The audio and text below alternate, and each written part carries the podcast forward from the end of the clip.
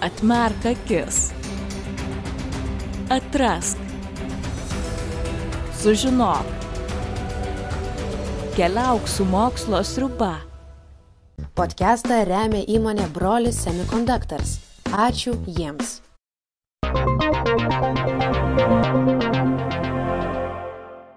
Sveiki visi Mokslos ribos podcast'o klausytojai, su jumis dar vienas mūsų pokalbis ir šį kartą su mumis studijoje yra uh, mokslo ir technologijų žurnalistas Adomas Rutkauskas. Sveiki. Labadiena. Ir uh, pasikalbėsim labai įdomią temą, e, viską apimančią temą. O pas jūs kitokių temų būna? O jūs sakot, kad ne, dabar neįdomi kalbėsim. Bet šį kartą apie viską, sakykime, ir apie Taip. viską ateityje. Labai gerai. Kaip viskas atrodys ateityje, kokios mes jos sulauksim. Ir galim pradėti gal nuo lengvų klausimų. Jūs pats arba tu, mes susitarėm, kad taip. tu kreipsimės. Kaip žiūri į ateitį? Vis tiek domiesi technologijomis, visa ta seka. Ir kaip žiūri į ateitį? Ji yra labiau uh, pozityvi ar pesimistinė?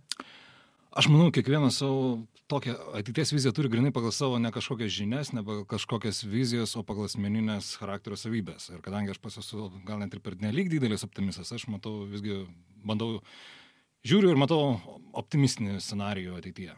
Viskas bus gerai, viskas bus gerai. Ir tada, tam, kad žinotume, kad tai bus a, optimistinė ateitis, vis tiek turime iš, išnarplioti tam tikrus iššūkius, su kuriais žmonėje susidurs. Tai kokie tie pagrindiniai, tarkime, yra iššūkiai, kurie laukia mūsų ateityje? Aš ateidamas į šitą laidą galvojau, kad yra vienas toks iššūkis, su kuriuo, apie kurį kažkodėl niekas nekalba, arba kalba labai mažai. Ir tai yra mano vertinimu mokėjimas dirbti su informacija. Mes dabar gyvename informacinėme amžiuje, bet mano manimo tai yra pernelik silpnas pasakymas. Mes gyvename hiperinformacinėme amžiuje, kai mūsų informacija takoja griūna iš visų pusių. Ir dabar problema yra ją atsirinkti. Pažiūrėkime, kaip buvo anksčiau, kaip buvo dar prieš kokius, na, nežinau, 20 metų kad norėdamas kažkokių žinių, tu turėdavai eiti arba į biblioteką, arba kreiptis į specialistus, kurie gilinasi tą sritį ir kurie būdavo kažkokie autoritetai. Dabar mes turime internetą, kur kiekvienas gali pasisk pasiskaityti, pasigūglinti informaciją ir tapti savo daktarų, susigalvoti savo patiem ir diagnozę, ir, ir pasaulio viziją, ir, ir kaip ten iš tikrųjų ar veikia skiepai ar neveikia ir, ir panašiai. Tai yra didžiulė problema. Informacijos daugėja, įgūdžių, kaip su ją dirbti, kaip su ją apsieiti, kaip ją kritiškai vertinti, na, aš nematau, kad kur nors mokoma, na, galbūt kažkur yra specializacijos kažkur, bet vis tiek dauguma tai paliekama savygai. Ir mano manimo, tai yra šio laikinė ir artimiausių metų didžiausia problema. Ir to ženklus mes jau matome dabar, nes yra labai daug tos informacijos, kurią žmonės pasigerbė pirmą pasitaikiusią. Aš jau paminėjau tą atvejį, kad, na, galima pasigūglinti, bet tai googlinimas iš tikrųjų nereiškia objektyvios informacijos. Google'as nepateikia to, ko tu ieškai. Google ieško tai, ką tu norėtum matyti. Jis renka, jeigu tu, aišku, ieškai pasijungęs per savo paskirtą, jinai atrenka rezultatus pagal vis tiek tavo kažkokį informacinį lauką. Ir priešingos informacijos, na, tau visų pirma, ne, bent jau neparodys pirmoje vietoje, aukščiausiuose rytuose. Nes čia didžiausias iššūkis galbūt, kaip yra kalbama apie algoritmus, netgi ir socialinius tinklus, kai tu lieki tam tikrame informacinėme burbule, kad algoritmas tau pateikia informaciją, kuri tau yra e, prie širdies, sakykim taip, bet e, neranda tos kitos galbūt nuomonės ir tu tiesiog su tam Taip. tikru savo socialiniu tų draugų ratu būni patalpintas į tokį burbulą informacinį. Taip, tikrai tas yra dalykas ir jo, ir net ir pagal tavo, net ir tas pačias Google paieškas, anksčiau buvo galima pastebėti, kad, na, kai vykdavo, būdavo dar tas socialinis tinklas uh, iš Google Plus, paskutinis pavadinimas buvo, aš pastebėjau, kad tuo metu būdavo kartais parenkami rezultatai ne tai, ko aš uh, pats ieško, ką galbūt ieško arba rinkosi, arba žymėjosi, kaip, na, bookmarkinosi mano kažkokie draugai pažįstami ar tie Google Plus, uh, na, žmonės, kuriuos aš seku ir bendrauju. Ir taip, tai yra tas dalykas, kad norėdamas rasti kažkokios savo prieštaraujančios informacijos, tu turi specialiai jos ieškoti. Jeigu tu tiesiog ieškosi kažkokio, ar sniegas yra baltas, tai be abejo tau išmes pirmus dešimt, pirmus kelis puslapius, kad taip tai yra baltas ir niekas ne, ne, nebandys paaiškinti, kodėl jis yra baltas, ar kad iš tikrųjų jis nėra baltas, jis yra bespalvis, nes visi tie kristaliukai yra bespalviai, mes patys regimo šviesa mums nudažo jį. O ką žinoma, kad tas pasakymas, kad jeigu tavęs nėra pirmose dviejose Google puslapiuose, tiksliau, netgi jeigu nėra pirmajam Google paieškos puslapį, reiškia, tai tos informacijos iš vis nėra, iki to jos niekas nedaina. Tai taip, aš manau, tai yra didžiulė problema ir ta algoritmizacija yra tuo pačiu iš dalies naudingiau, iš dalies yra problema, bet yra vienas tas sidabrinis pakraštėlis, yra silver lining, kad tie algoritmai keičiasi. Ir nėra tai visiškai statiškai, kad jau dabar viskas kitaip yra nelabai ne, ne objektyviai, kad visą laiką taip išliks. Vilties, vėlgi galbūt tai mano optimizmas pasireiškia, bet aš manau, kad tie pokyčiai gali būti ir naudingi ateityje, kad viskas keisis. Nes informacinė slaida, kaip, kaip terminas, sakykime, jisai yra ganėtinai vertinimas teigiamai netgi, nes tai irgi išlaisvino tam tikras visuomenės dalis ir dalinimasis informacija, net ir valstybės institucijos pagaliau nekerta medžių popieriui. Tai padeda, padeda optimizuoti procesus ir panašiai, bet tai ateina su tam tikru sunkumu, sakykime, ta, ta dalimi, kur reikia dorotis. Ir čia galbūt, jei jau einame ten, mhm. tai reikia ir paminėti ir tam tikras konspiracijos teorijas. Mhm. Ir kaip toliau viskas tik tai dar labiau centralizuosis, sakyk, ne, de, decentralizuosis, taip reikia sakyti. Ir, ir ta pusė bus, kad bet kas gali kurti turinį, jį skleisti ir ganėtinai, nesvarbu netgi kartais, ką tu sakai, tam tikram ir video įraše, bet kaip tu tą pateiki. Ir dažnai gali užkabinti su tam tikra neteisinga nuomonė. O be abejo, čia galbūt ir tai, ką mes kalbam, gal tai, galbūt tai irgi nėra tiesa, nes mes kalbam pagal tai, pagal dabartinius faktus, nu, atsiras nauji faktai. Tuo mokslas ir žavus, atsiradus naujais faktais galime paneigti senus. Ir, na, tai, tai, tai mano nuomonė yra su, superinis dalykas, fantastiškas dalykas. Tad taip, apibendrinant, tai vat, ta problema yra būtent krit, mokymas dirbti su, mokymasis dirbti su informacija ir kritinio lavinimo mąstymas. Ir jo, kuo daugiau mums to daugiau reikės. O ką mum dabar kalbėjome apie mm. labiau tokią informaciją, mm. dabar grinai apie technologijas. Ką technologijos mum atneš ateityje? Galima kalbėti apie, apie 50, gal net ir tolesnius metus. O, kalbėti apie ateitį labai sudėtinga. Aš turbūt eilinį kartą pasituosiu savo labai mėgstamą autorių Davidą Briną. Tai yra fantastikos autorius, amerikietis. Lietuviškai išleista jo knyga yra berots vienintelė išaukštino karas, kurią kažkuriais metais leido Ridanas, dabar jau neegzistuoja leidikla. Bet jisai kartu yra ir profesionalus futurologas, kuris dirbo ir su Google, ir ar tai su FTB, ar tai su CIA, aš neatsimenu dabar. Ir jisai pasakęs tokį dalyką, kad kai tu žiūri prieki daugiau negu per ketverius metus, tai jis atrodo pasaulis labai labai keistas. Ir, na, aš bandžiau dabar parinkti pavyzdžių, tarkim, nu, ar, ar labai kažkas pasikeitė palyginus va 2020 su 2016. Iš vienos pusės, na, taip, net ir 18-aisiais niekas nebūtų pasakęs, kad va, tokia pažangę technologinė visuomenė gali taip sugriauti virusus, paprastus virusus. Iš kitos pusės tokių didelių technologinių proveržių prieš ketverius metus nebuvo. Bet jeigu pažiūrėsime truputėlį atgal, tarkim, kiek čia, na, 13 metų atgal. Kodėl aš miniu 13 metų atgal? Todėl, kad tais metais iš tikrųjų prasidėjo revoliucija, atsirado iš mūsų telefonas iPhone'as, pirmas iPhone'as, Steve Jobsas sausį pristatė, o birželio pabaigoje buvo pradėta jo prekiauti ir tuo metu įsibėgėjo, na, sakyčiau, technologinė, technologinė revoliucija, kur visiškai pakeitė pasaulį, na, ir dabar be šio laikinio tokio telefono, aš manau, ne vienas mūsų neįsivaizduoja gyvenimą. Bent jau šio laikinis, jau, jau jaunesnis žmogus, kuris jau priprato to naudotis. Nes, na, iš tikrųjų, kodėl mes dar taip vadinam telefoną, tai yra kompiuteris, tai yra, tai yra domenų centras, tai yra viskas viename. Tai vad kalbant apie ateitį, kas bus dar po dešimties metų, ar, ar, ar trylikos metų, ar, ar net ir po keturių metų, aš ne, nedrįstu mėgstu prognozuoti, bet aš matau, va, tarkim, vieną tendenciją, ką irgi nu, buvo numatyta ir jau kalbėjo futurologai jau anksčiau, dėvimą techniką. Anksčiau tai truputėlį atrodydavo egzotika, bet, na, aš dabar pats įsitikinau, kad tą dėvimą įrangą aš pats jos dėjau vis daugiau ir daugiau. Tai laikrodis ir išmanusis jau tapo neatskiriama dalimi, tai yra žiauriai patogus daiktas. Man, tarkim, vairuojant atsiliepti telefonu, man yra daug patogiau laikrodyje, negu tiesti ranką link pri, prijungto telefono ar, ar panašiai. Taip pat ausinės, kurios yra irgi mikrofonas. Aš eidamas link laidos klausiau savo mėgstamus podcastus. Uh, tuo metu man dar irgi paskambino, pasikalbėjau su bendradarbiais. Uh, tai tai m, nebereikia trauktis telefoną iš kišenės. Dabar vienintelis dalykas, kai reikia ištraukti telefoną iš kišenės, reikia tam, kad pažiūrėtų jo ekraną. Tai vad būtų labai gerai ateityje išspręsti, aš manau, link to truputėlį bus kažkiek judama, išspręsti tą tokią vizualinio informacijos pateikimą dėvimos įrangos uh, pagalba. To jau buvo bandymai. Tai buvo Google Glasses kuris šiaip idėjiškai buvo potencialus, bet kiek man pačia, pačiam teko testuoti tą įrenginį, tai jis buvo, na, na, visiškai nenaudingas, nevertingas. Ta prasme, kaip vaizdo fiksavimui, kaip skambučio įlipinėjimui, tarp kitų, kai ten jis garsą paduoda per kaulą, labai įdomi, geras pakankamai garsas, viskas tai yra ok.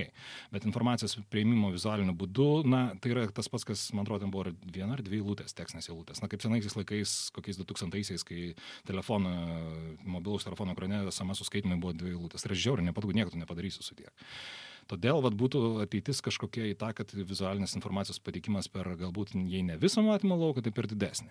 Ties to jau truputėlį dirbama. Man pačiam teko bandyti ir man labai malonų įspūdį paliko Microsoft kūrimas HoloLens. Produktas tai yra e, išplėstosios augmented reality, išplėstosios realybės akiniai. Uh, kurios beje galima didžiulis privalumas dėtas net ir ant paprastų akinių, nes ko man nepatiko paprasti Google Glass, aš šitaip akinius nešioju, linzų nenoriu ir uh, tada aš lieku taip užmestas už borto. O Google HoloLensas tiesiog kas yra išplėsto realybė, tai yra kažkokių elementų vizualinės informacijos, nebūtinai vizualinės, nu, vis tiek tekstinė irgi vizualinė informacija. Žodžiu, papildomos informacijos užpaišymas tavo matymo laukia. Tai jie piešia scenarius, kad, tarkim, tu konsultuodamasis galbūt su kokiu profesionaliu, nežinau, santechniku arba galbūt dirbtinio intelekto pagrindu veikiančiu santechniku, gali pats savo susitaisyti, pasikeisti vamzdį pagriauklę ar panašiai, tau tiesiog užpaišo, užpaišo realias schemas, atpažįsta, tarkim, objektus, tau duoda išnašas, parodo, paaiškina, parodo galbūt net e, kikraštė filmuką, kaip, kaip visa tai veikia. Be abejo, dabar ši technologija žengia tik tai tokius pirmosius žingsnius ir, ir aš manau, tai dar užtruks ir aš labai bijau prognozuoti, kad tai jau tikrai bus proveržis, bet, bet link tai judama teisinga pusė, priešingai negu kas nutiko su virtualiaja realybė, kuri taip ir liko tik tai pramogoms ir pakankamai ir žemų lygių. Tai vat, aš išplėstoje realybėje matau didesnį potencialą. Kaip iš technologinės pusės, čia vat, bus klausimas, tai atsiliepia į fizikinius irgi dalykus. E, tada du šitoje vietoje turėčiau klausimus. Dar vienas apie technologiją ir, ir gal net žmogaus prigimti, žmogaus mhm. socialumą. E, ir tai žmogus yra tokia būtybė, kuri tik tam tikrą kiekį informacijos gali apdoroti, tam tikrą stimulaciją, sakykime. Bet su technologijom tos stimulacijos gauname vis daugiau ir daugiau. Ir kai dar prasidės ta pa, uh, augmented reality, papildyta realybė, kada tu galėsi realybėje matyti ir realius dalykus, e, važiuojančias mašinas ir tarp jų kažkokias irgi e, kitus dalykus, tai gali būti, kad žmonės dar labiau bus apkrauti, jų, jų nervų sistema bus dar labiau apkrauta. Kur čia yra pagrindiniai akcentai? A, tai be abejo, tai labai geras klausimas iš tikrųjų, bet aš manau, atsakymas į pakankamai paprastas. Mes jau dabar gauname tą papildomą informaciją. Aš nežinau, kaip jūs, bet tarkim, aš eidamas gatvę, aš galiu skaityti telefoną arba knygą, arba straipsnį ir taip toliau. Man tai netrukdo. Aš vis tiek kažkokiam periferiniam regėjimui matau, kad aš nesitrenkčiau stulpą, kad kažkas aplinkui vyksta, pastebiu vis tiek, kada prieinu prie gatvės, kada reikia perėti. Tai aš manau, atsiranda tas nu, vis tiek taip, informacijos tas prieimimo kiekis, kanalų kiekis yra ribotas, bet tai, na, jeigu kažką nori priimti, kažką nori ir nubraukti. Ir aš nemanau, kad tam yra tragedija. Tai aš čia vėlgi žiūriu optimistiškai, kad na, tai radikalių kažkokių pokyčių neturėtų būti. Kažką norėtume priimti, mhm. kažką turėsime kažko atsiriboti, bet tai, tai jau vyksta ir dabar. Tada antra dar mhm. dalis klausimo apie, apie tai. Uh, dabar mes kalbame daugiau apie tas technologijas, kurią mes dėvime. Mhm. Tai yra tas kaip vadinamas ex extensionas, taip. žmogaus tes, išplėtimas, te, išplėtimas mhm. tasa kažkokia tai. Uh, bet į ateitį žiūrint, daug kas kalba apie integraciją su technologijomis. Kada, kada tam tikras technologijas mes galime integruoti į žmogaus kūną. Gal gali pavyzdžių konkrečiai apie ką tu kalbėjai? Tai yra kalbama ir apie tos pačius netgi telefono tam tikras, mhm. kada tu gali mikroschemas tam tikras instaliuoti ar savo netgi į smegenis, kada tu galėtum Google tą patį searchą turėti savo smegenyse. Tai yra labai žavi idėja ir aš ją e, labai palaikyčiau, bet dabartiniu metu ir artimiausiais keliariais metais aš nematau proveržių, tik tai pribojimus dėl technologinių pusių. Tarkim, tas pats implantas, tas pats Neuralinkas, kurį dabar ten kuria Ilonas Maskas ir jo Hebrutė. Uh, Um, jeigu aš neklysiu, tai tai implantą gali mm, veikti, vis tiek nereikalinga implantacija fizinė, tai ten, man atrodo, išlaiko ar ne pusę metų ar kažkas tokio. Mhm. Tai, na tai kas pusę metų atlikinėti transplantaciją, nu, tai yra implantavimus ten tų dalykų, aš nemanau, ar kas nors ryštusi dėl tokio progreso. Todėl mums reikia kažkokio tokio proveržio technologinio, grinai technologinio, ne, ne, ne ideologinio, bet technologinio, kaip tai padaryta, kokybinio tokio šuolio, kad galima būtų kažką judinti toliau. Nes iki šiol mes ką turime implantus, tarkim, nu, tai yra ten tie ryžio grūdo erfidai, kuriuos galime sudėti ranką ir kurie iš tikrųjų yra na, niekam nereikalingi. Nes idėja jų yra gera, bet vėlgi realizacija tokia, kad juose, man atrodo, dabartinė ten, Bijau pameluoti, bet man atrodo mažiau negu kilobaitas duomenų telpa. Tai, Gali na, vienos kortelės, tarkim, būna duomenys. Taip, kiek, kiek tekom bandyti visą tai testuoti, tai realiai tu gali įsidėti ant trijų formatų virtualiasias tas vizitinės korteles, kad kam nors paimė kieno nors telefoną į ranką, jo ten tavo kortelė, tavo kontaktų mhm. kortelė šoka jo ekraniais gali išsisaugoti.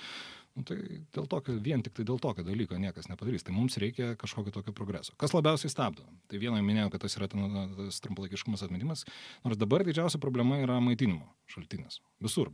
Beje, ir elektromobiliuose, ir telefonuose, o tuo labiau, jeigu mes kalbame apie kažkokius implantus. Nes, na, tarkim, tas, kur minėtas arfinis implantas, jis, jis nėra aktyvus, jis yra visiškai pasyvus, jam nereikia jokio maitinimo, jis, jis nieko nedaro, dėl to man labiausiai labai keista, kaip visi tam putoja, kad jeigu ten sučipuota, tave jau viskas mm -hmm. kažkaip kontroliuos, kokiu būdu, labadien, tai, tai jeigu aš įsidėsiu į burną USB raktą, ar mane kažkas kontroliuos, USB raktas ir tai netgi pažangesnė technologija, taip šiaip jau taip gaunasi. Bet e, problema yra taip, maitinimas. Tai jeigu mes norime kažkokius dėtis ar implantus ar kažkas tokio, reikia išspręsti problemą, kokio tai bus maitinimo. Apie tai irgi kalbama seniai. Pirmą kartą aš apie tai kalbėjau beje su mobiliojo telefono išradėjų e, Marty Cooperiu, kuris, jeigu neklysiu, 14 metais lankėsi Lietuvoje, labai fainas žmogus. Ir jis jau tada kalbėjo irgi apie tokius variantus, bet tuo metu ir jisai, ir tarp kitų, dar vienas e, fantastiškas žmogus, tai yra lietuvis profesorius Adolfas Lamutis Telsnys irgi apie šitą idėją, kiek mhm. mes jo esame kalbėję, jie buvo vienodai pabrėžę, kad maitinimą nebent ateitie galima bus užtikrinti iš kažkokio, na, tarkim, žmogaus vis tiek arba šilminės energijos, arba kinetinės energijos. Bet tai yra vėlgi, šiuo metu net nėra tokių koncepcijų, iš, bent jau išviešintų, kad pateiktų, net kad kalbama būtų, kad tai kažkas daroma. Arba tai reiškia, reikia arba labai optimizuoti visą tą energetinį sunaudojimą, arba išras kažkokius, nežinau, super energijos šaltinius, super stiprintuvus, kurie vat, galėtų aprūpinti tuos visus dirbtinius implantus, kažkokią energiją, energiją, kuri galėtų jau vykdyti kažkokias funkcijas. Ar tas e, technologinis šuolis, e, proveržis, apie kurių kalbat, kurio mums mhm. reikia, gali būti siejamas su dirbtiniu intelektu? Ir koks jisai galbūt šiandien ir koks siekis ateityje?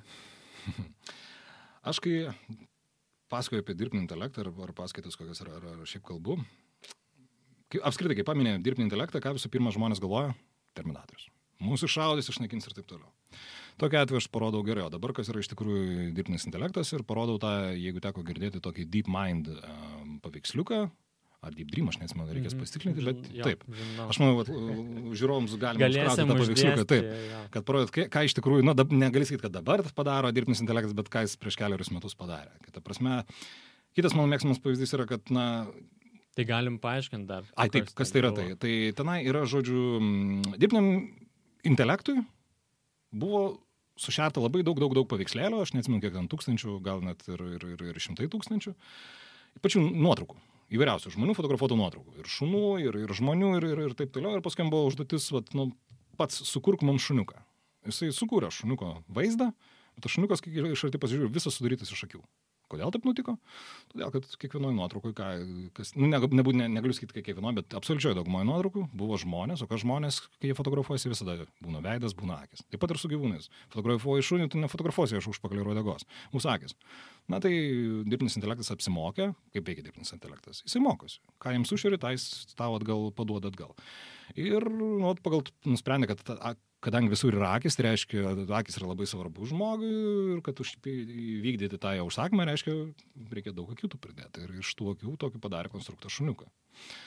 Tai va, o kalbant apie tą dirbtinį intelektą, tai, na, aš kaip sakau, kad visi įsivaizduoju tą sąmoningą būtybę, dirbtinį intelektą su sąmonė, su, su protavimu ir panašiai. Tai aš sakau, kad, na, dirbtiniam intelektui šiolakiniam iki sąmonės yra daugmaž tiek, kiek dabartiniam kokiam nors pirmokui iki Nobelio premijos gavimo. Tai nėra neįmanoma, bet kelias yra dar pakankamai ilgas. Ir aš manau, dar keliasdešimt metų mes apie tokį kaip kad sąmoningą mes tikrai ne, neturėsime tokio dalyko ir aš nelabai matau, išskyrus eksperimentinę prasme, kam tokio reikėtų. Galbūt kažkokiems tyrimams, taip, emuliuoti ten tą sąmonę, tyrinėti žmogaus sąmonę, kaip kad mes tyrinėjom Saulės sistemą ir Žemę, tyrinėdami kitas planetas. Tai galbūt taip pat ir dirbtinis intelektas gali būti mums naudingas tam kažkam, na, pažinimui labiau savęs. Bet uh, dirbtinis intelektas visų pirma reikia suprasti, kad dabar tai yra tiesiog įrankis.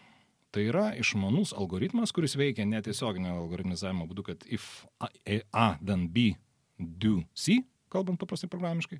O tai yra, kad jisai apsimoko, prisirenka kažkokios informacijos per savo vidinius sluoksnius, ten ją apibendrina, pasidaro kažkokios išvados ir tada mums duoda outputą kažkas tokio. Tai yra tiesiog paprastas, ne tai, kad paprastai buvo išmanus, tai yra protingas, pažangus, bet tai yra algoritmas, tai yra programa, tai yra įrankis. Tai iš esmės panašiai kaip plaktukas ar šveicariškas peiliukas ar, ar, ar bet kas kitas. Ir ką mes jam naudosime, čia jau yra mūsų pasirinkimo reikalas ir, ir, ir, ir dėl to aš nematau to dirbtinio intelekto kaip kažkokios panacėjos. Taip, jisai gali spręsti kai kurias problemas, kurios žmonė, žmogaus protas, žmogaus jūslės sprendžia labai sudėtingai. Vat, iškart galėjau paminėti vieną iš, jeigu įdomu, lietuvių vykdomų, tarkim, dirbtinio intelekto taikymų. E, Yra tokia kompanija Oxipit, kurie dirbtinio intelekto radiologinius sprendimus taiko. ar ne? Jie atpažįsta, jų dirbtinas intelektas atpažįsta vėžį pagal rengeno nuotraukas, jeigu aš teisingai supratau. Ir kodėl tai yra gerai, nes, na, kiek žmogus, tarkim, kiek medikas, vienas gydytojas gali ten tų pagal nuotraukų pasižiūrėjimų atpažinti per dieną. Na, aš įsivaizduoju, nu, turbūt šimto vis tiek nebus. Ir bet kokia bus ta kokybės kreivė. Ryte viskas gerai, žmogus palsėjęs, viskas gerai, paskui tikslumas krenta, krenta, krenta, krenta. Dirbtinis intelektas nepavarksta. Kompiuteriai klysta greitai ir tiksliai. Bet e, jis- jisai kreivė išlieka vienoda. Sistemingai klysta. Taip, taip, čia- tu bet gali kitas- netgi pastebėti Taip, klaidą. Taip, taip, taip. Bet Bet dirbtinis... jie, man atrodo, netgi parodė, kad gali tikrai ir kokybiškiau dirbti negu, negu tie patys. Ir daug kartų gydytojai. kokybiškiau. Tai vad būtent dirbtinis intelektas yra būtent dėl ko aš ir su- apie link ko suku, kad e, tai yra toksai geras, tikrai labai stiprus įrankis spręsti kažkokiams problemams, bet jis savaime jokių problemų neišspręs.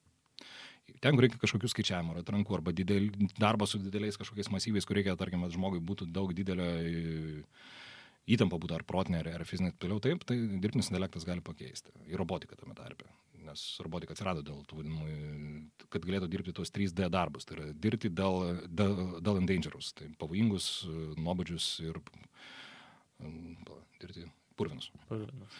Ja, tai tam tas pats ir dirbtinis intelektas, kad jis, tai yra įrankis. Jisai ne, net, netikiu, kad atims žmogaus darbą. Taip, jis atims iš tų žmonių, kurie yra nekvalifikuoti. Kurie būtent dirba tuos darbus. Gal, E, pasikartojančius. Taip, taip, taip, taip. Ir tą pačią, ta pati užduoties seka, kai Taip, būna, kurią gali ganėtinai aprašyti. taip. Bet net vis tiek, aš sakyčiau, tokiams atvejams vis tiek kažkokiu operatorių, prižiūrėtojų, supervizorių vis tiek reikės. Tai be abejo, tai jau turės būti e, specializuotas žmogus, tai nebus jau Kaip tas. pavyzdys galbūt ir transporto sektorius, kada jau dabar ganėtinai nemažai ir Amerikoje galbūt labiausiai tas matosi, kada e, perve, pervežė į krovinių tų darbų, dar visi kalba, kad tai bus sektorius, kur bus visi bedarbiai, bet kol kas to nematome, nors ir jau autonominių krovinių automobilių kažkiek e, yra ir jų daugėja, bet vis tiek e, sėdi žmogus, kuris dar prižiūri visą tą sistemą, kaip jį veikia. Taip, be abejo. Ir tą tikriausiai dar ganėtinai ilgai reikės daryti. Taip, be abejo, nes yra dar kitas dalykas. Tarkim, kodėl, koks yra vienas iš dabar ten tų, aš mėgstu vadinti automobiliais, na, savo, savo valdžio automobilių. Priež, kokia yra priežastis, kad jie dar taip, na, po truputį tik tai ateina. Viena iš priežasčių tai yra teisinė atsakomybė. Kas kaltas, tarkim, kad au- automobilis, tarkim, nežinau, padaro avariją, partrenkia žmogų. Automobilis, ne, jis yra metalo krūva dirbtinio, ta prasme, to dirbtinio intelekto jo kūrėjas, bet taip pala, ir intelektas yra tik tai įrankis, viskas priklauso nuo to, kaip jis apmokytas. Tai Ir kaip prižiūrim. ir kaip ir žiūrim jo. Taip, tai čia vat, tai yra tokia pakankamai pilka zona ir vat, kol nebus, ne, ta pelkė nebus numeliuota, bent jau dalinai, tai aš manau, čia vat, tol, tol tokių stabdžių ir bus. Ar mūsų progresą stabdo uh, žmogaus ribotumas, taip galima sakyti? Nes matom iš tos pusės, kad mes negalime tam tikrų, to, turime technologiją ir negalime su juo tiesiog bėgti tolyn, nes yra tokie faktoriai kaip žmogiškasis, turime užtikrinti visuomenės saugumą ir panašiai. Be abejo, kažkur, taip, taip, aš manau, didelė dalimi, tarkim, visuomenės saugumas vienas dalykas, na, aš vis tiek matau dar didesnę galbūt problemą, kaip, nežinau, galbūt tas mm, toksai, kaip pasakyti, masinis mentalitetas ar kažkas tokio. Mums labai trūksta to tokio, na, progresyvaus požiūrį technologijas, nes visų pirma, tai natūralu, kad žmogus naujovių bijo. Ir didžioji masė bijo ir bijos, bet nu, norėtųsi sumažinti tą masę, kad žmonės labiau iš, iš, išdrįstų rizikuoti. Ir kai kur ir kitose šalise aš pastebiu tą dalyką, kad, na, dažnai būna tas atvejis, kad pirmą pabandom, pažiūrėsim, gal kažkas negerai bus. O, pavyzdžiui, Lietuvoje aš labai dažnai susitinku su atvejais, taikė naujus sprendimus, kad pirmą prisidaroma daug, daug, daug saugiklio, paskui gal ir leidžiamas kažkoks projektas ar eksperimentas. Ir tada beveik nauda visai išsisklaido tuose Visai saugikliuose. Būna. Taip, visai būna. Ta, baisiausia būna, kai šis projektas neprasideda, nes tu pamatai, kiek čia...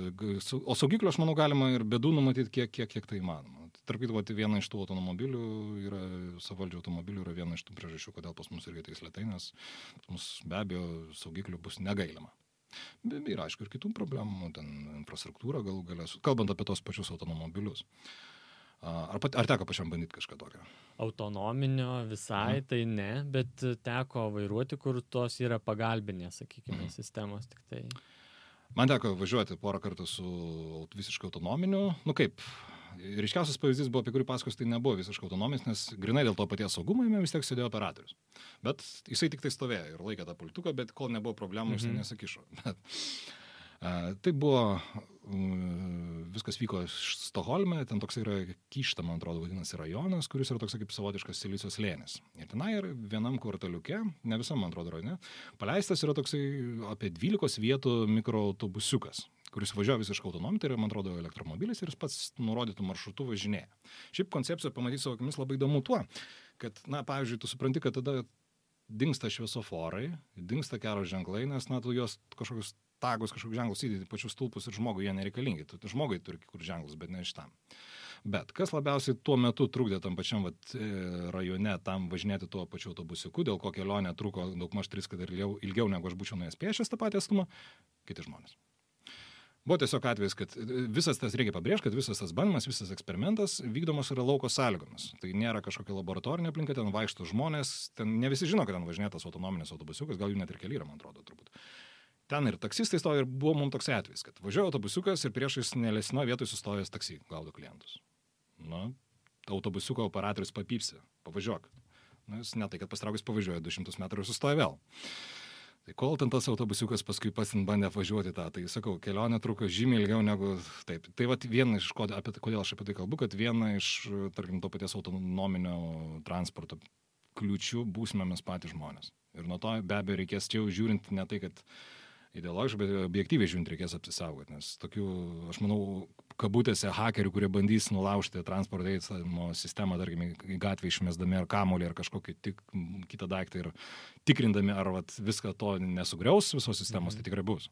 Tai svarbiausia čia yra apmokyti uh, netikėtumam, kaip reaguoti į, į tuos dalykus, kurių negali visiškai Aš manau, šią problemą reikia žiūrėti iš dviejų pusių. Tai pirmas dalykas taip e, apmokyti visą tą DI ir, ir visą tą automobilį, bet tai yra technologinė problema ir aš manau lengvesnė, lengviau išsprendžiama. Kita dalykas, kita dalyko problemos pusė tai yra mentalitetas žmonių, kurį pakeisti, aš manau, bus pakankamai, nežinau, ar sunk, galima sakyti sunkiau, bet tai ilgiau užtruks.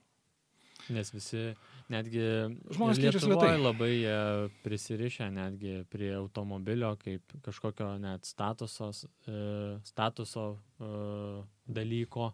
Ir, ir tai, kad aš jį vairuoju, aš jį valdau, yra visai kitoks dabar suprantamas jausmas. Ir Taip, tai yra kažkaip- netgi Taip, dalis. tai yra, yra. būtent, tai yra Nes kai tu taip. ne tu vairuoji, tai nėra tokio, kai autonominis jis yra, galbūt nėra taip svarbu, ar tai bus e, raudonas Ferraris ar, Taip. ar kažkoks kitas automobilis.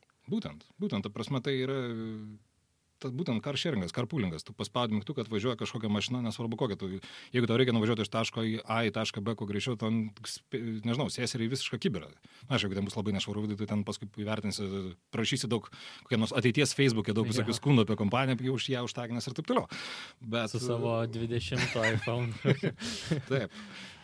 30 gal. Ir, ir taip, kad e, tuo metu jau pasikeis, aš manau, tas dalykas, kad su, su amžim, kad, kad, kad tai atsiranda nebe tavo dalis, o nebe tavo turtas, nebe tavo išraiškos dalis, o tai atsiranda tiesiog miesto dalis. Miesto tokio kaip savarankiško organizmo, kuriame tu gyveni, kurio tu dalis esi, bet labiau infrastruktūrinė negu nusavybinė dalis. E, Dar norėjau paliesti kelias temas, kas gali būti blogai. E, Kas kyla iš tų apokaliptinių netgi scenarijų. Dažnai nurodoma kaip didžiausi iššūkiai netgi ir brandoliniai ginklai. Galbūt tai yra tokia labiau e, konkreti tema, kada vieni mm. turi, kiti ne, bet labiau išsklaidyta tema, kada mes patys nežinom, kaip elgtis, tai klimato kaita, netgi su tuo ganėtinai kažkiek ir susiję ir, ir populacijos netgi didėjimas uh, uh, žmonių, uh, kurios galbūt uh, problemos iš šitų, ar da, gal dar kitas galima paminėti, kurios galėtų galbūt netgi ir, ir virusas, pandemija, galim tai sakyti, vat... netgi gal čia mes dar visai gerai praslydome, taip sakant. Iš tikrųjų mes dar labai gerai praslydome, nes, na, prisiminus ispaniškai gripą arba prisiminus uh, juodai marą viduramžiais, tai mes jau, uh, čia, čia mes tik skusis mėgstame, apskritai, jeigu ne, ne, ne socialiniai tinklai ir neišplitus internetinė žiniasklaida, mes nieko net nežinodame, mes nežinom apie, aišku, tai buvo nepalyginimai mažesnis, bet pirmasis merso protrukis, arso protrukis. Dabar jis nuskambėtų visiškai kitaip. Čia vėlgi galima pakalbėti apie to, to socialinių medijų, na, man nelabai patinka šiuo atveju, būtent tų socialinių tinklų ir to virtualaus bendravimo įtaką visam šitam dalykam, nes viskas atrodo tikrai gerokai baisiau. Be abejo, tai yra baisu, bet, na, mes žmonės šiaip, aš pas kaip žurnalistas ir kaip redaktorius, aš labai galiu drąsiai pasakyti, kad žmonės mėgsta, kaip pasakyti, labiausiai domisi neigiamais dalykais, bet tarkim, jeigu išreiškia kažkokį pritarimą, laikina, grubiai tariant, tai labiausiai laikina teigiamus dalykus. Bet vis tiek, jeigu tu nori dėmesio, tai vis tiek bus kažkokia informacija, kuri yra, nežinau, ne, nebūtinai neigiama, bet yra įspėjanti galbūt informacija. Ir tai natūralu, tai yra, aš manau, mūsų instinktas, kad uh, įvertinti rizikas. Uh, ir vat, gerai, tai vat, kalbant apie tas grėsmės, aš manau, kad jų ne, neišeina labai numatyti, nes, na, ar pas būtum pasakęs, kad 18 metais, kad, kamon, tu po dviejų metų negalėsi staigiai šokti lėktuvą, nu, nulėkti kur nori, ten į Ameriką ar dar kažkur. Ne. Tai sakykime, visi svarstė, kad tai yra kaip galimybė, galbūt ateityje mums galbūt reikėtų ruoštis panašiai kaip kalbama apie asteroidą iš kosmoso atskrėjantį. Taip panaši, panašiai galima gretinti, kada visi, nes gal irgi, irgi čia žmogaus kažkiek ir prigimtis tame sužaidžia, kad žmonės e, negeba taip toli planuoti, jie ganėtinai trumpam laikotarpį gali apsibriežti maksimum, netgi ką leidžia politinė darbo atvarkė, mhm. kadencijų. E, ir tai viskas būna sugriūna. Ir tokius globalius, būtent su globaliais dalykais, e, kovoti žmonėm nėra taip lengva, ką rodo netgi klimato kaita, kuri jau su mumis ganėtinai ilgai ir mums vis, vis sunkiai sekasi labai reikšmingus kažkokius tai sprendimus ir dalykus pajudinti. Taip, nes taip, be abejo, klimato, tai visa šita kaita, aš manau, viena iš didžiausių problemų, kas mūsų dabar, ne tai, kad kas laukia, mes dabar gyvename ir kas bus dar taip blogiau. Ir iš vienos pusės aš netgi labai dėkingas, kad paskutinių porą metų Lietuvoje buvo tokie akivaizdžiai šiltesni, kurie be abejo tiesiogiai su klimato šlimu neturi. Nes orai ir taip, klimatas. Taip, tai yra visiškai skirtingi dalykai. Taip. Bet vis tiek tai yra nors šiokia tokia iliustracija, kad vat, supranti, kad nu, kažkaip, vat, jie, bent jau gali projektuoti, kad, aha, jeigu jau ir praėjusiais metais, man atrodo, Vilniuje praėjusiais metais sniego nebuvo, jeigu neklystu. Visiškai. Vilniuje nebuvo sniego. Come on. Aš turėjau važiuoti porą šimtų kilometrų, ne, mažiau, šimtą kilometrų, kad pamatyti sniego Lietuvoje. Tai man čia buvo, aš šiaip sniegą ir žiemą labai mėgstantis, tai man jau buvo toksai smūgis pakankamai. Tai jeigu tai padės žmonėms supras, kad Hebra, rimtai problemos darosi, o jos tikrai darosi, tam rodo visi duomenys, visi modeliai.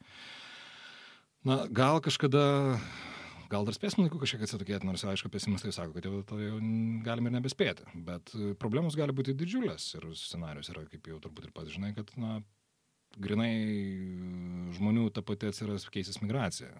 Teritorija apie pusiaują tampa pernelyg karšta, kylantis vandenynai mažina saus, sau tinkamą žemdirbystę, plotus teritorijas, iš karto maisto išteklių mažėja ir taip toliau. Na čia ir tas pesimistinis scenarius. Aš manau, kad su ištekliais maisto neturėtume pritrūkti, atsiras alternatyvių ir panašiai. Jau dabar kinai sugeba gaminti tokius kiaušinius, kad ten kaip ilgą dešrą, atsipjauna gabaliuką, viskas kaip, kaip, kaip kiaušinis ir atrodo ir sako skonis panašus, nors neragavau. Uh, tai turint, žvelgiant ilgą perspektyvą, taip, čia, čia yra galbūt vienas didesnių tokių iššūkių, bet vėlgi mes jų neišspręsime taip greitai. Ir man labai keista, kai čia kažkur aš porą metų skaičiau straipsnį, kad čia galima visą tai atstatyti vos ne per, per keletą metų, per penketą metų. Na, aš nežinau, mano vertinimu tai vis tiek reikėtų bent jau dešimtmečio arba pusantro dešimtmečio mažiausiai, kad pajustų kažkoks pokytis. Ir tarkim, va, tas pokytis, kuris buvo dėl COVID masinio karantino, kai ten buvo ten tas pagrindinės oras, tai vėlgi, tai, lokaliza... tai lokalus, yra orai priešais klimatą, skirtingi visiškai dalykai, nors vėlgi tai yra geras ženklas. Bet uh, teko prieš kelis metus matyti ir jungtinių tautų ataskaitą apie klimato kaitą, kada jie pasakė, tam, kad mes galėtume kovoti reikšmingai su klimato mhm. kaita, jau nekalba apie, apie kažkaip tai nugalėjimą, kalba apie stabdymą ir prisitaikymą, mes turime, mūsų visa socioekonominė padėtis, tvarka turi esmingai pasikeisti. Suimant ir, ir kapitalistinę sistemą, netgi ekonominę, ji turi būti e, kažkaip reformuojama ar, ar panašių metodų bu, turi imtami, im, imtasi tam, kad pasikeistų situacija. Taip, be abejo. Mm, na, aš apie ekonomiką ne, nepakomentuosiu, nes tai visiškai ne mano sritis ir aš nelabai įsivaizduoju, kad kas nors būtų efektyviau. Ne, ne, ne tai, kad efektyviau, nu, bet na, čia kapitalizmas kaip demokratija. Tai labai blogai, bet geriau, man atrodo, niekas neišrado, nes arba bent jau iki šiol nepasiteisino. Bet e, kalbant apie to judėjimą linkna, vėlgi reikia paminėti Iloną Maską, po truputį, po truputį link to judama nes kol Ilono nebuvo, tol elektromobilių irgi nebuvo, kol nebuvo elektromobilių, kalbu apie elektromobilius. Buvo tik tai fantastika ir, ir samokslo teorijos, kad išperkami e, brėžiniai licenzijos ir specialiai dedamos į, į stalčių ir taip toliau. Be abejo, porų tokių atvejų aš ne, nebijoju, kad galėjo būti, bet realiai viskas buvo atsiremta į technologiją. Ir Ilonas už to pasistomėjo, bet to neužtenka. Nes, na, dabartiniai akumuliatoriai, sorry, bet tai yra dar didžiulė problema. Ir kol, kol viskas lyčio jonais, viskas veikia, man, nežinau, aš į tai žiūriu kol kas pesimistiškai, turiu pasikeisti pati energetikos technologija, būtent technologija, kokybinė, kaip, kuo jinai, kokiu pagrindu jinai veikia, kad būtų kažkas sėkmingiau. Yra ten, tarkim, su to pačiu transportu, yra alternatyvų yra vandeniliniai automobiliai varomi, kol kas tai yra labai brangu, bet tai vėlgi viena iš išeičių. Bet e, geras ženklas tai, kad apie tai jau yra kalbama ir vis ir daugiau kalbama. Ir kai jau kalba ir specialistai, ir specialistai pertransliuoja kitiems žmonėms, tarkim, vat, kai vyksta autoparodos ar, ar šiaip tiesiog autorenginiai, net ir vat, paprastose pristatinėjant teko būti kažkur man man atrodo, jo, Toyotos buvo pristatinėjami keli modeliukai ir tarp jų buvo vienas uh, varomas vandeniliu. Paprastoji, ten, kur ne tai, kad didelė auto paroda, bet tiesiog ten žmonių, žurnalistų buvo labai nedaug, sukviesta mažiau negu šimto, čia yra labai mažai. Ir e, ten pristatyti iki dešimties modelių ir jau vienas iš jų ten buvo ir elektromobilių, ir hybridų buvo, ir, ir, ir, ir vienas jau šitas, tai tai jau yra labai, labai geras ženklas. Nes taip iškastinio kūro naudojimas, tai yra, aš manau, na, kiek žinau, tai yra oficiali dabar viena iš didžiausių visų šitų klimato šilimo priežasčių ir, ir kalčių ir problemų. E, tada aš vis dar noriu paliestas apokaliptinius mhm. scenarius ir uh, žiūrint į visą, kaip uh, prasidėjo pandemija, kaip viskas vyko, mano buvo viena iš tokių uh, lūkesčių, sakykime, kad galbūt uh, tie pokyčiai, kurių mums reikia, jie kažkaip uh, mes suprasime tą virusą kaip tą bendrą priešą, ties, kur mes galėsime susivienyti labiau ir spręsti tas problemas, žiūrint į ateitį labiau. Bet dabar atrodo, mes turime tokią situaciją, kada tiesiog stengiamės, nu, pakentėti ir toliau grįšime už kitais metais į tas pačias vėžes. O, gerai, apie apokaliptiką, apokalipsės. Šiaip vėlgi tas paspožiūris, kodėl žmonės taip mėgsta visą tą apokalipsės ir filmus, ir knygas ir taip toliau. Tai tas pats dalykas kaip ir žiniasklaida, mėgsta, žmonės mėgsta save gazinti, saugiai gazinti. Ir vat, kalbant apie tas apokalipsės, vėlgi pacituosiu tą patį mm, Davidą Bryną, kad jisai parašęs yra labai labai fainą kūrinį, tai yra laiškančiais Postman yra pastatytas filmas, Kevinas Kosneris tai režisavo ir pasvadino, filmas yra gerokai nutolęs nuo knygos, bet ką pats Brinas pats pristatė tojame savo knygoje, apie ką jis rašė. Dauguma, kai kalba apie apokalipsę, įsivaizduoja, kad, na, įvyks kažkoksai civilizacijos griūtis mhm ir, na, visi ir gyvens tos civilizacijos grįvėsiuose, kaimeliuose tokiuose ir jie visi laimingi. Mad gal net. Mad Maxas, Falloutas, mano mylimas labai, na, ir, ir tik primidų mylimi. Ir, ir visa kita, kad, na, tai vėlgi toks kažkoks, na, jauki grėsmė. Kaip, kaip Decentralizuotos kažkur bendruomenės taip, gyvens taip, taip, ganėtinai taip. atskirtos negu dabar globalus. Taip, visiškai priešingai, taip. Ir vad ką Brinas toje savo, tame savo romane rašo ir ką labai dėl ko rekomenduoju paskaityti, šiaip labai gera knyga yra, labai faina vizija. Bet kad pirmą, ką darys žmonija po apokalipsės ir pačiu greičiausiu būdu stengtis sugražinti civilizaciją, tokia, kokia jinai buvo. Prisimins, kaip buvo gerai ir dės pastangas, kad jinai kuo greičiau sugrįžtų ir aš manau, kad mes tą darysime. Tai čia vad kalbant apie apokalipsę. Kalbant apie, nu, tarkim, visą tą COVID situaciją, žmonės turi maginį mąstymą. Vėlgi, aš, kad, aš manau, jis yra natūralus dalykas. Nes daug kas, ne, mažai kas gilinasi, kaip, kaip veikia kažkas, kaip veikia procesai. Ir, na, neveltui pasakymas, na, viskas susitvarkys savaime yra toksai populiarus. Nes, na, tikrai daug kas tiki ir kaip nekeista, dažniausiai taip ir baigėsi. Ilgą perspektyvą. Bet taip, tai yra problema ir, kaip čia pasakyti. Dabar va teko Jo, galima, iš tikrųjų šiuo atveju galima pasižiūrėti truputėlį ir pesimistiškai. Visgi, nes kaip tik šiandien vat, skaičiau straipsnį ir kaip tik publikuosime pas mus portale Alrytas LT apie tai, kad buvo 35 metus e, tyriami kiti keturi koronavirusai. Kaip žinoma, SARS-CoV-2 yra tik tai vienas iš kelių koronavirusų, kurie veikia žmonės. Iš tikrųjų, paprastas peršalimas irgi priklauso koronavirusams. Dėl jeigu kažką pasigausit ir karščiuosit, irgi galite skambinti darbėms. Jo, ir, ir, ir sąžiningai gazint, kad turiu koroną. Ne, ne šitą, bet koronavirusą turiu, bet ne, ne, ne COVID. -ą. Tai, žodžiu, tas tyrimas yra apie tai, kad e, imunitetas bent jau tų keturių nagrinėtų koronavirusų yra, išlieka tik tai daug maž metams. Tik tai metams nesvarbu, ar tai, tai vėl ten ne, neminim apie skipus, bet ką aš jums ves norėčiau pridėti, kad na, nesvarbu, tada reiškia, ar tu skiepysies ar ne, bus tas pats, kas su gripu su gripu, ta prasme, tą galbūt nereikėtų lyginti dėl to, kad tai yra visiškai skirtingos lygos ir ta, kad, na, ir rizika lygų yra visiškai kita, ir mirtingumas kitas, ir liekamieji efektai, tai taip, vat, tai yra didžiausia problema, kad net jeigu mes turėsime revakcinuotis, norėdami patogiai, komfortiškai pasaulyje gyventi, ateities pasaulyje reikės persiskėpyti kas metus, vis tiek, jeigu rizika išlieka, o rizika vis tiek išlieka, to, kad na, aišku, pasiskėpijus būna tas sirgymas dažniausiai lengvesnis netgi.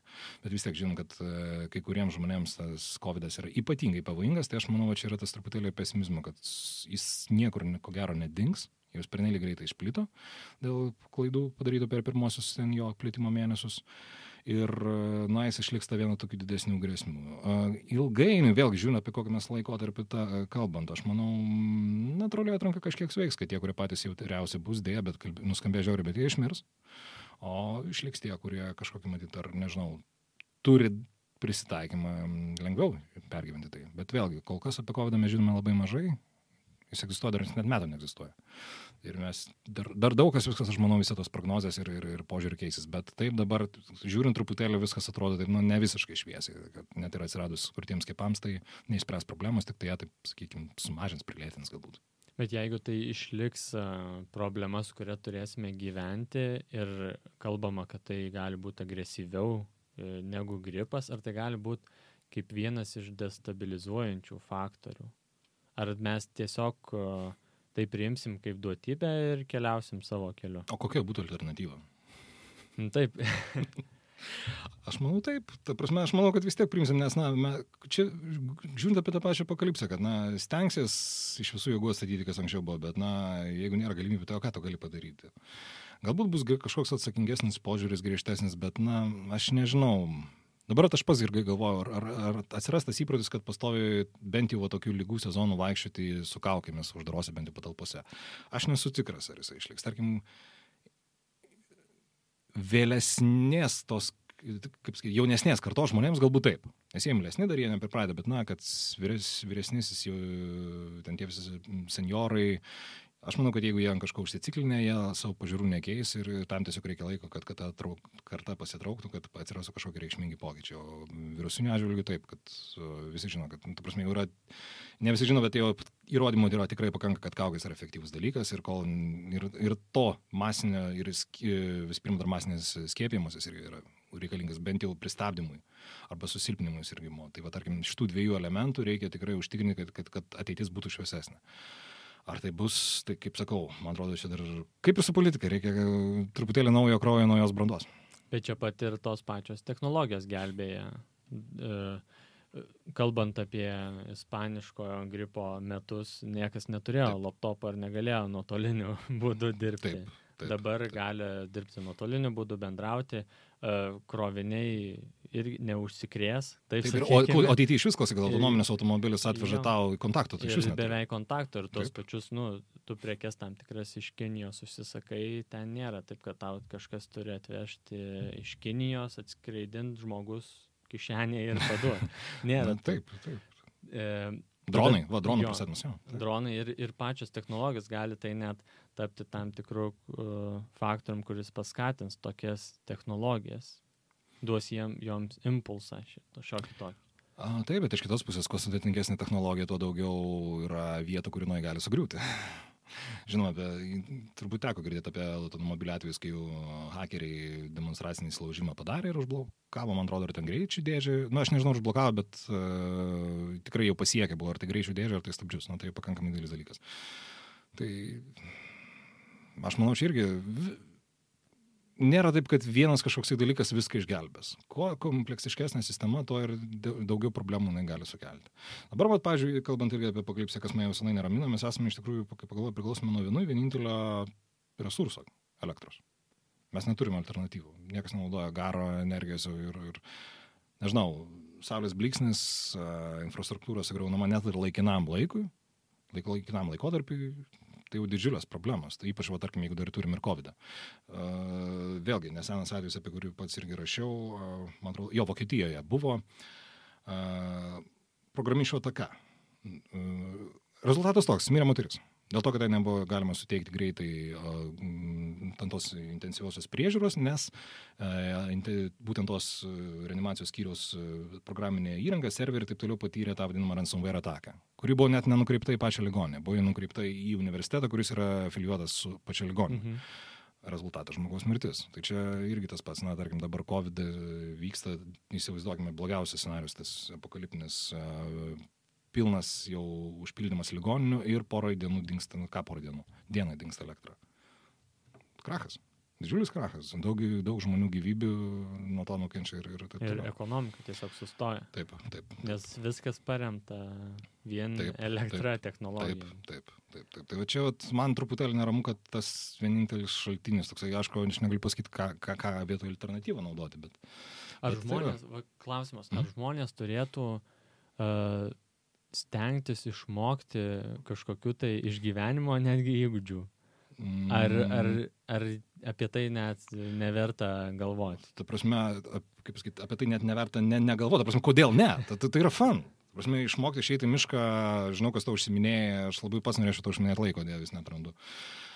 Bet e, aš manau, tai yra būtinas dalykas. Ir, ir ta prasme, va, tarnyba kariuomenė prie to irgi, aš manau, prisideda. Ir Dėl ko aš labai liūdžiu, kad pas mus kol kas atsira, nėra dar normalių šauktinių moteriškos lyties, nes, na, aš labai, neskir, ne, labai nemėgstu žmonių skirstimo į vyrus, moteris ir taip toliau. Man tai yra žmogus. Ir jo galimybės yra pakankamai vienodos. Tai fiziologinės kažkiek skiriasi, mažesnio svorio patempimo, na, pakelimas ir, ir kiti skirtumai, bet tai yra, na, tokie minoriniai dalykai.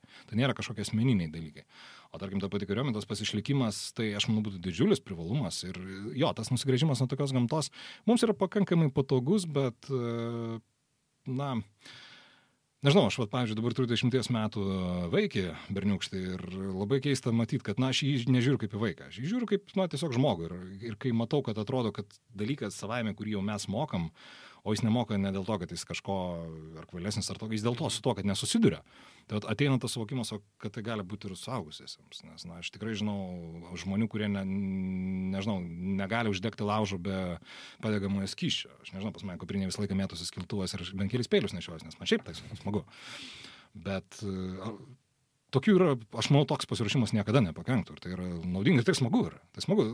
Tai yra tų pačių žaidimas tam tikras, o žmonės žaisti visada, ne, ne, ne, nesvarbu, ką jie sako, žmonės žaisti mėgsta. Visada ir mėgs. E, Tai įgimta ir... Tik reikia tikėtis, kad tokių įgūdžių tik tai rekreaciniais, jo, rekreaciniais Nu, tikslais. Be abejo, be abejo, bet geriau būti pasiruošus, jums aišku. Jo. E, Tada kitas klausimas dar vienas apie galbūt politinę dienotvarkę. Ar, ar politikoje per mažai kalbama apie ateitį? Nes dažniausiai visi formuoja programas ir tai ganėtinai natūralu rinkiminiam laikotarpiui, tai kadencijai, bet tų kažkokių tai strategijų tolimesniam laikotarpiui Dabar labiausiai tik tai girdime apie Europos Sąjungą, tą 2050 strategiją ir panašius, bet ar mums reikėtų tiksliau nusibriežti, ką mes norime pasiekti ir tai daug dažniau ir labiau skleisti, komunikuoti, gal netgi sakant, kad tai gal pakenks tam tikram reitingui, bet... Dabar pakalbėkime visų pirma, kodėl taip yra.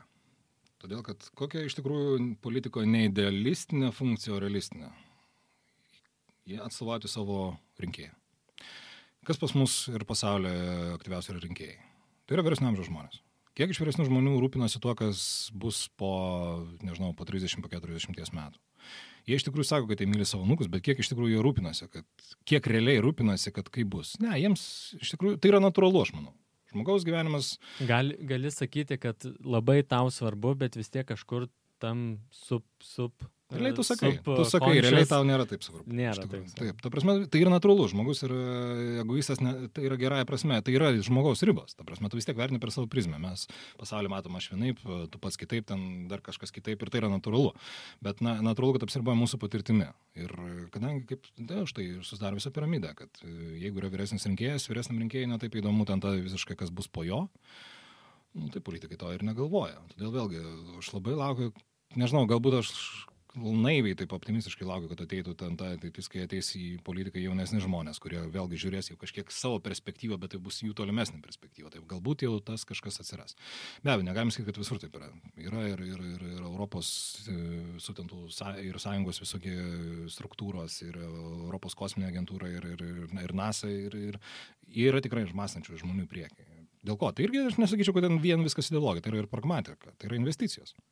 Nes ką investuosi dabar, tu gali labai sėkmingai išlaukti, nes pažiūrėkime, didžioji dalis technologijų labai gerai atsipirko, ką buvo investuojama į kosminius skrydžius ir taip toliau, tai niekas neturėtų pasikeisti ir dabar. Bet e, tai yra priežastis, tad atei taip.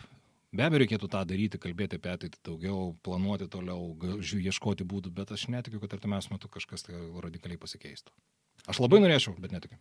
Gerai, tai tokia gaida gal ir užbaigsim. Pesimistiškai, ne? uh, jo, uh, gal irgi galim įmesti optimizmo, kad uh, ir gal net paprašyti ir tų, kurie klausė mūsų pokalbį, kad uh, kada vakare prie arbatos gali netgi pasvarstyti, kaip jie įsivaizduoja savo gyvenimą už penkių, dešimties gal net metų, kokiam pasaulyje norėtų gyventi. Va, turiu idėją žiūrovams, klausytams. Uh, Sudarykite, tarkim, dešimties punktų sąrašą, ką jūs galėtume padaryti, kad jūsų, net nenukams, per vieną kartą, kad jūsų vaikams būtų geriau. Aš pas irgi pabandysiu pagalvoti, nežinau, kas Aš čia, irgi.